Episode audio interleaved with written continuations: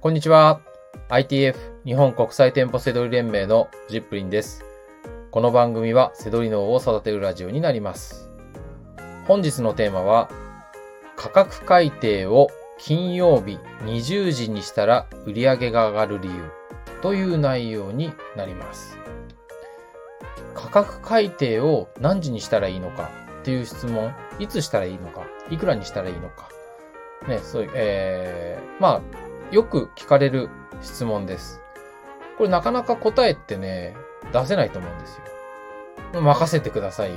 まあ ITF の運営者ですから。はい。もうね、この業界ね、で僕は副業で始めて独立もして、えー、クラスター長谷川師匠のと一緒にですね、えー、クラスターチームの講師も、えー、やって、2年間やって、で、今 ITF ももう4年ぐらい運営してる。まあ僕だからこそですね、このセドリ業界の、えーなかなか答えられない質問も答えられるんですよ。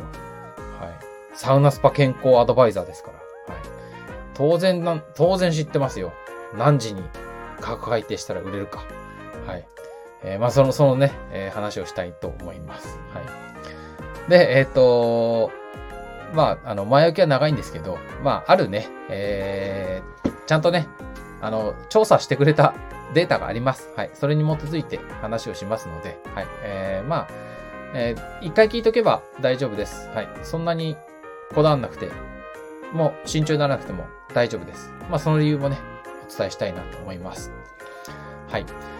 えー、でもですね、えー、価格改定で、本当アホみたいなことがずっと続いてるんですけど、何がアホかっていうと、もう1円ずつ値段下げるやつ。まあ、ほんとアホですね。あの、ね、せっかくなんかこうみんながあの、ね、同じような仲間が同じようにセドセドラーが集まってですね、あ、これはもうね、3500円で売れるぞって言ってみんな集まってるとこにね、一人だけなんかこっそり3499円みたいな、なんか1円だけ下げて、僕だけ先に買ってもらおうみたいな。まあ、そう、もうほんとしょうもないやつ必ずいますよね。まあ、もうろくなことが起きないですね。はい。なんかもう返品とかされてほしいですね。はい。願いましょう、みんなでそういうアホは。はい。もう、あの、ね、開封、開封されて返品あのされてほしいですね、そういうやつは。はい。えーまあ、ろくなことが起きないとね、あの、思います。はい。あの、そうなるようにね、念じましょう。はい。まあまあ、そんなこといいんですけど、えっ、と、まあそういうやつが出てきて、あの、これね、1円ずつ下げるやつは、あの、無視しちゃっていいです。はい。えっ、と、カートをね、獲得するためが、なのが、えー、ああの、えっ、と、価格改定の目的です。何のためにするかって言ったら、カートを獲得するためにするんですよ。はい。なんか、えー大事なことなのに、ちょっとなんか、えー噛みがちなので、もう一回。えー価格改定をする理由。これは、カートを獲得獲得するためです。また噛んじゃった。はい。もう言い直さないです。はい。えっ、と、カートを獲得すればいいので、さっき言った3500円で売ってた商品、1円下げるアホと、アホが出てきても、あのーカート取れるじゃないですか。カートって回ってくるんですよ。1円ぐらいの差だったら。50円、100円でも回ってくることもあるし、まあそれは、その販売金額であったりとかね、その、アカウントの強さであったりとか、まあいろんな、あの、アマゾンも公開してないような、えー、こう、あの、判断基準があるんですけど、はい。とにかくカートが回ってくれば OK なので、もう本当に1円ずつ下げるやつとかはね、アホなんですよ。本当に意味ないんで、はい。アマゾンもそこら辺か、もう、あの、ちょっと配慮してほしいですね。こういうなんか、1円ずつ下げるようなやつはもう、あの、ろくな出品者じゃないんでね、もうなんか、カート回さないみたいなね、あの、そういうプログラムね、欲しいですね。はい。これ、もしね、アマゾンのあの、えーアカウントスペシャリストの人が聞いてたらですね、えーぜひこう1円ずつ下げるやつは、あの、はい、心眼調査とか、あの、あもう積極的にやってほしいなと思います。はい。えーまあまあ、そんな、あの、だから1円ずつ下げるのは意味ないっていうことで、カートを獲得しましょうってことなんですよ。で、それには価格改定をしなきゃダメじゃないですか。あの、えー例えば自分が出品した時に3500円であっても、気がついたら、ね、えー3000円のセラーが出てきて、みんながそれに同調してたら、あれ？なんか売れないなって思ったら、その価格が下がってたっていうね。その時に、早く、えー、下げた方がいいわけですね。あの、上がってくるならいいですよ。3000に下がっても、そいつらがいなくなって、また3500に上がってくるって見込みが立つなら下げる必要はないですけど、やっぱり、どんどんどんどん下がっていくものであるなら、早めに売った方が利益は大きいわけです。早く売れて利益も大きい。だから、価格改定は必要なんですね。それには、カートを取らなきゃいけないんですよ。はい。まあ、そのためにやると思ってください。まあ、もうちょっと詳しくね、あのー、っていう人は、まあそのカートの仕組みとか、そこら辺がわかんない人だと思うので、それはまちょまたちょっとね、今日の放送じゃ難しいですけど、ここまで聞いて理解できる人は、あの、ある程度、あ、そういうことかってね、わかると思うんで、カートをとにかく獲得するために価格改定してください。それの、それだけできてれば OK です。そんな細かいこととか、1円ずつ下げるやつが出てきたら、追いつかなきゃいけないんですかってあの、思うかもしれない。だから、さっき言った通り、そんなのもほっといていいです。まあ、そいつらは、あの、えー、アマゾンからですね、あの、もう、あなたにはカートをあげません。このなんか心眼調査とか、あの、メーカーからクレームが来るように、あの、言っときますから、みたいな、そういう時代がもう来ますから、もうほっといてください。その、とにかく、あなたがカートを獲得するためにですね、えー、やってほしいっていうことです。はい。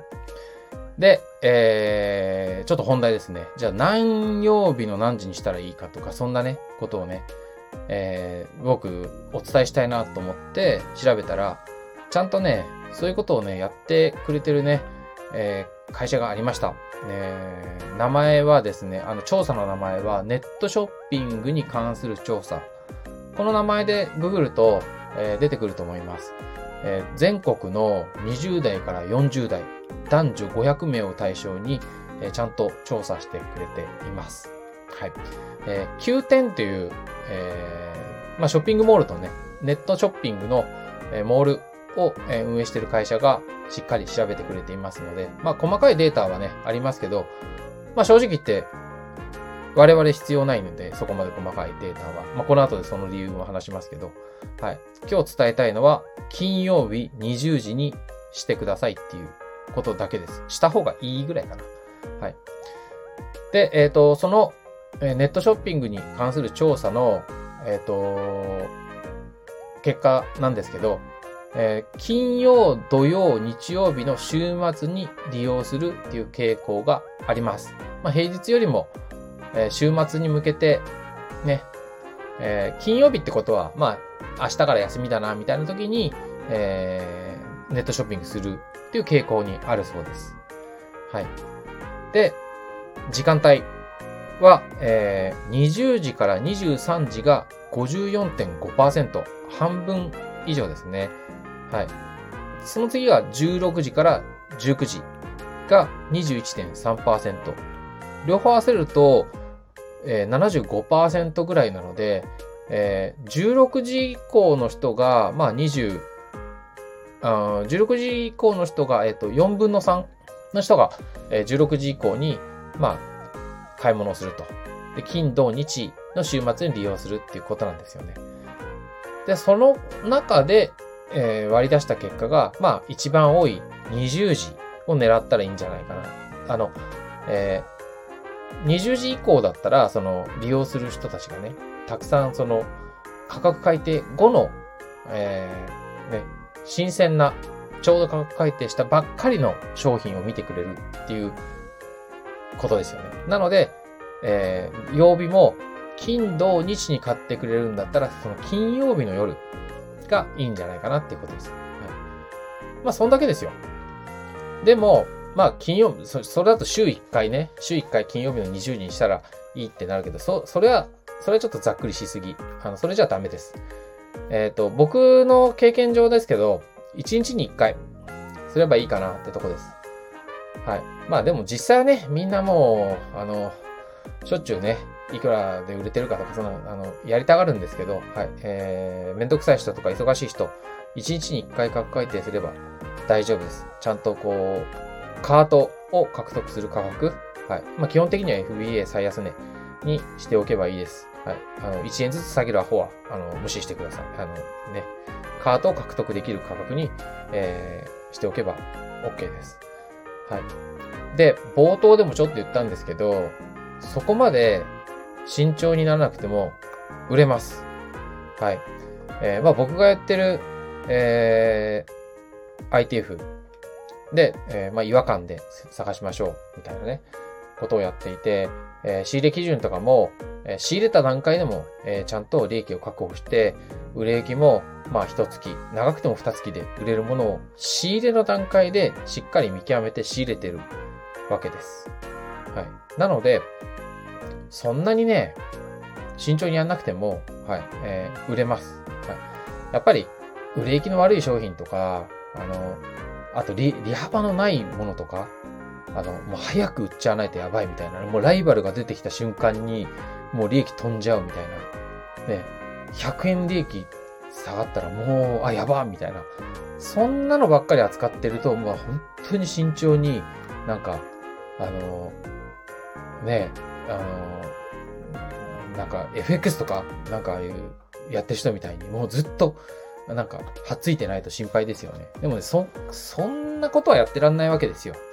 はい。な、なので、まあ、えー、ちゃんと売れる商品、利益も確保して売れる商品をやってる分には、あの、扱ってる分には、まあ、1日に1回すりゃ全然 OK ですね。はい。えー、なので、まあ、1日に1回ちゃんとやって、それ以外はおまけでいいです。だから金曜、21時でやらなくてもいいですよ。なんか空いてるし、朝とか朝なら朝とかで全然いいですよ。あの、売れ行きのある商品っていうのは、その、みんな利用する人が大まかには23時以降、あ、20時以降って言っていても、別に他の時間も買ってくれるし、はい、えー、問題ないです。はい。なので、えー、まあ、1日1回やるように覚えてください。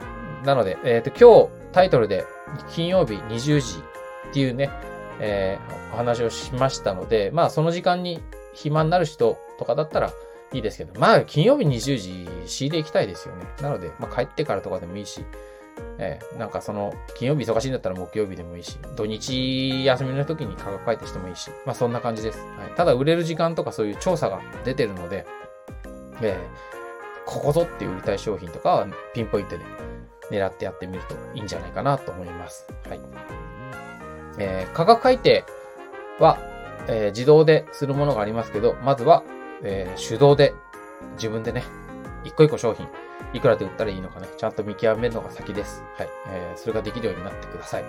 はい。まあ、その先でもし、自動で価格改定できるようになりたいな、あのー、手間、手間を、こう、あのー、時間を空けたいな、労力を減らしたいなと思うんだったら、まあ、僕はおすすめなのは、プライスターです。はい。